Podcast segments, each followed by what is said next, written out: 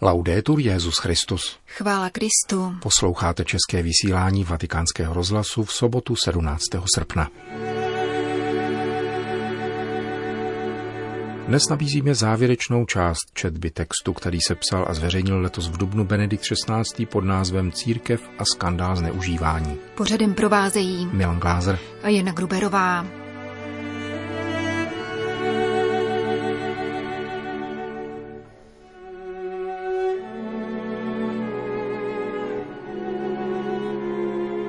Německá redakce zpravodajského serveru Vatican News zveřejnila jedenáctého dubna text emeritního papeže Benedikta šestnáctého s názvem Církev a skandál zneužívání. Ve dvou předchozích částech byl přiblížen sociální kontext sexuální revoluce, proces postupného zpochybnění věroučné autority církve v oblasti morálky a celkové oslabení náboženského cítění. Společnost, ve které absentuje Bůh, tedy společnost, která jej už nezná a zachází s ním, jako by neexistoval, je společností, která ztrácí svoje kritérium. V naší době bylo vymyšleno úsloví Bůh je mrtev. Když ve společnosti zemře Bůh, stane se svobodnou, ujišťovali nás. Ve skutečnosti znamená smrt Boha ve společnosti také konec její svobody, protože umírá smysl, který udává směr. A protože mizí kritérium, jež nás usměrňuje tím, že učí rozlišovat mezi dobrem a zlem. V západní společnosti Bůh ve veřejné sféře absentuje a nenaslouchá se mu. A proto se z této společnosti stále více vytrácí kritérium člověčenství. V určitých oblastech se pak náhle zjistí, že se stalo samozřejmým dokonce to, co je zlé a člověku škodí. To je případ pedofilie. Ještě nedávno byla teoreticky považována za zcela správnou a šířila se. A nyní, otřeseni a skandalizováni, uznáváme, že se na našich dětech a mládeži páchají věci, které jim hrozí destrukcí. Fakt, že se to mohlo rozšířit také v církvi a mezi kněžími, námi musí otřásat a skandalizovat nás. Jak mohla pedofilie dosáhnout takových dimenzí? Posledním důvodem je absence Boha. Také my, křesťané a kněží, raději o Bohu nemluvíme, protože taková řeč nemá praktický užitek. Po otřesech druhé světové války jsme v naší německé ústavě přijali jako vůdčí kritérium deklaraci o své odpovědnosti před Bohem. Půl století poté už nebylo možné přijmout kritérium odpovědnosti před Bohem do Evropské ústavy. Bůh je chápán jako stranická záležitost maličké skupiny a nesmí už být rozhodujícím měřítkem společnosti jako celku. V tomto rozhodnutí se odráží situace Západu, kde se Bůh stal privátní záležitostí menšiny. První úkol, který plyne z morálního rozvratu naší doby, spočívá v tom, abychom my sami začali znovu žít s Bohem, obráceni k němu a v poslušnosti jemu. Zejména my sami se musíme znovu naučit uznávat Boha za základ svého života a neodsouvat jej stranou jako nějaké prázdné slovo. Vtiskla se mi slova velkého teologa Hans Urse von Baltazara, který si na jeden ze svých poznámkových lístků napsal: Trojjediného Boha, Otce, Syna a Ducha Svatého nepředpokládat, nýbrž upřednostňovat. V skutku i v teologii se Bůh často předpokládá, jako by byl samozřejmostí, ale konkrétně se mu nevěnuje pozornost. Téma Bůh se tak jeví jako nereálné a velice vzdálené věcem, jimiž se zabýváme. Všechno se však mění, pokud je Bůh nikoli předpokládán, nýbrž upřednostňován. Pokud není ponecháván někde v pozadí, ale uznáván za střed našeho myšlení, mluvení a jednání. Bůh se stal člověkem pro nás. Lidské stvoření mu natolik leží na srdci, že se s ním spojil a konkrétně vstoupil do dějin. Mluví s námi, žije s námi, trpí s námi a kvůli nám na sebe vzal smrt. O tom zajisté v teologii obšírně pojednáváme učeným jazykem a učenými pojmy. Právě tak však vzniká riziko, že ze sebe učiníme pány víry, místo abychom se vírou nechali obnovit a ovládnout. Uvažujeme o tom v reflexi o ústředním bodě, kterým je slavení Eucharistie. Náš postoj k Eucharistii nemůže nebudit obavy. Druhý Vatikán právem postavil do středu křesťanského života a existence církve tuto svátost přítomnosti Kristova těla a krve, přítomnosti jeho osoby, jeho umučení, smrti a zmrtvých vstání. Z části k tomu skutečně došlo, za což chceme Pánu ze srdce děkovat. Široce však převládá jiný postoj, nikoli nová hluboká úcta k přítomnosti Kristovy smrti a zmrtvých vstání, nýbrž takové zacházení, které velikost tohoto mystéria pustoší.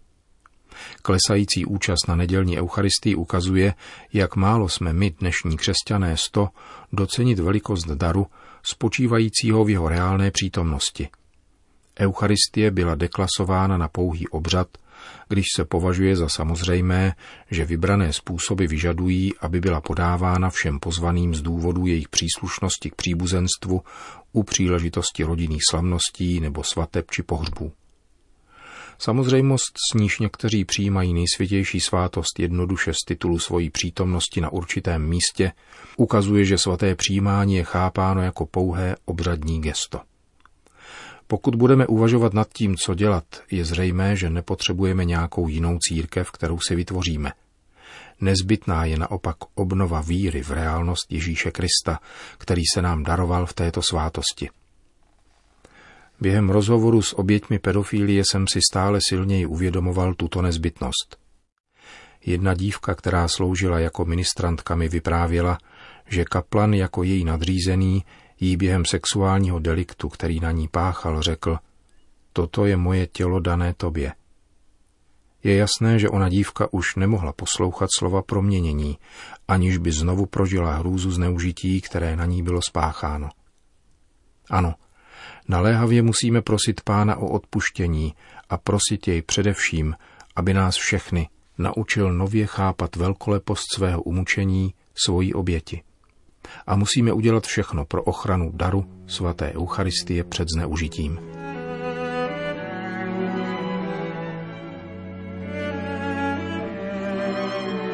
Čteme dokument, který letos v dubnu zveřejnil emeritní papež Benedikt šestnáctý pod názvem Církev a skandál zneužívání. A nakonec mystérium církve. V paměti zůstávají slova, jimiž už takřka před stolety Romano Guardini vyjádřil radostnou naději, která se potvrdila v něm a v mnoha jiných. Začíná událost nezměrného významu. Církev se probouzí v duších.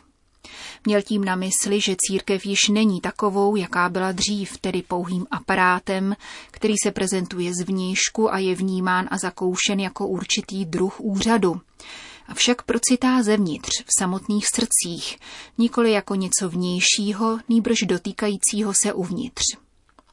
Asi o půl století později, když jsem opět uvažoval o tomto hnutí, byl bych při pohledu na to, co se dělo, pokoušen tuto větu obrátit a říci: církev v duších umírá.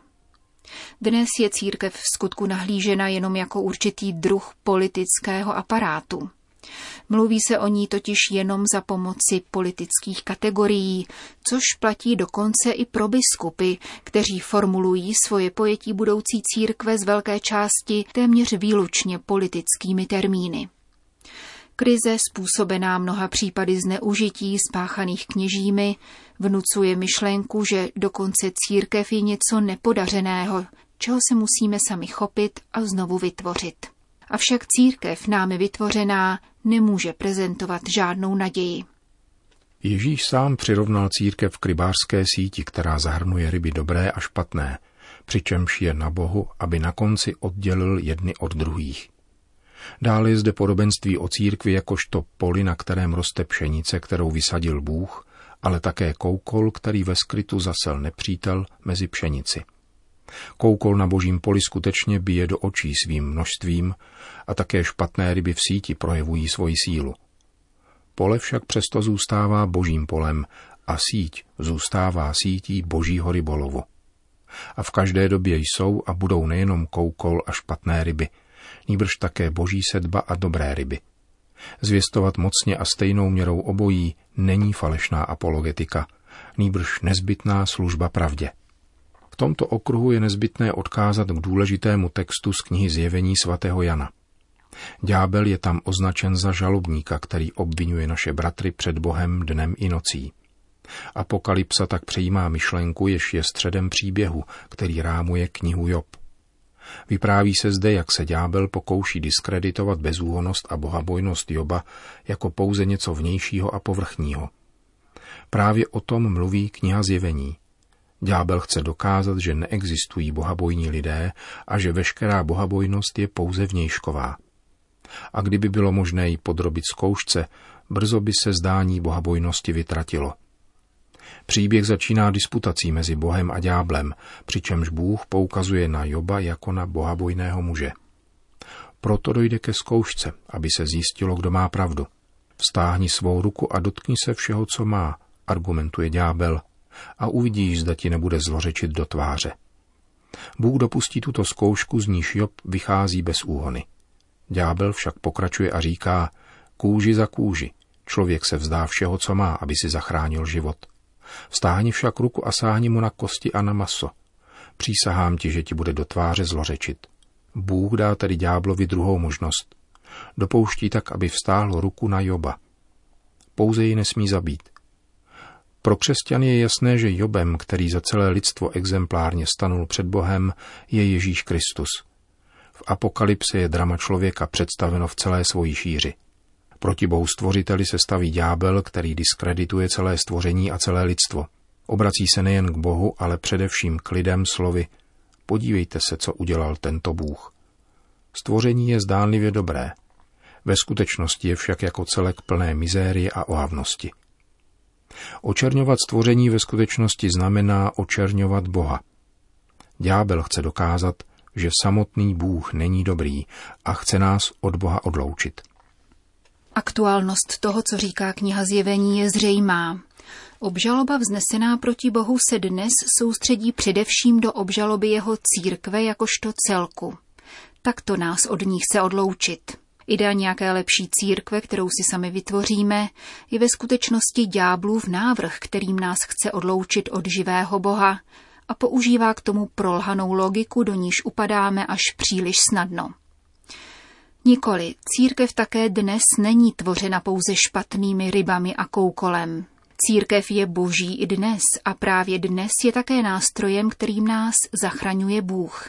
Je velmi důležité stavět proti ďáblovým lžím a polopravdám celou pravdu. Ano, hřích a zlo v církvi jsou, ale také dnes je církev svatá a nezničitelná. Také dnes existují mnozí lidé, kteří pokorně věří, trpí a milují a ve kterých se nám ukazuje pravý Bůh, Bůh, který miluje. Také dnes má Bůh ve světě svoje svědky, martyres.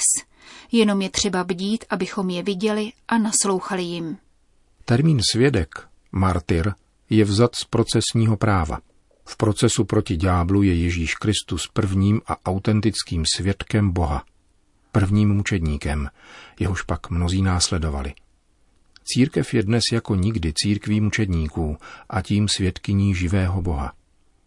Díváme-li se bdělým srdcem okolo a nasloucháme, můžeme všude mezi prostými lidmi, ale také ve vysoké církevní hierarchii nalézt svědky, kteří se svým životem a svým utrpením nasazují pro Boha. Lenivé srdce si jich nechce všímat. Mezi velké a základní úkoly našeho zvěstování patří v mezích našich možností vytváření životních prostorů víry a zejména jejich nalézání a uznávání. Žijí v malém domě, kde malá skupina lidí v každodennosti neustále objevuje takové svědky živého Boha a s radostí jim je také ukazují. Vidět a nacházet živou církev je úžasný úkol, který nás posiluje a stále znovu nám dodává radost víry. Závěrem svých úvah bych chtěl poděkovat papežovi Františkovi za vše, co dělá proto, aby nám nepřetržitě ukazoval boží světlo, které ani dnes nezapadá. Děkuji, svatý otče. Uzavírá Benedikt šestnáctý své poznámky, které letos v dubnu zveřejnil pod názvem Církev a skandál zneužívání.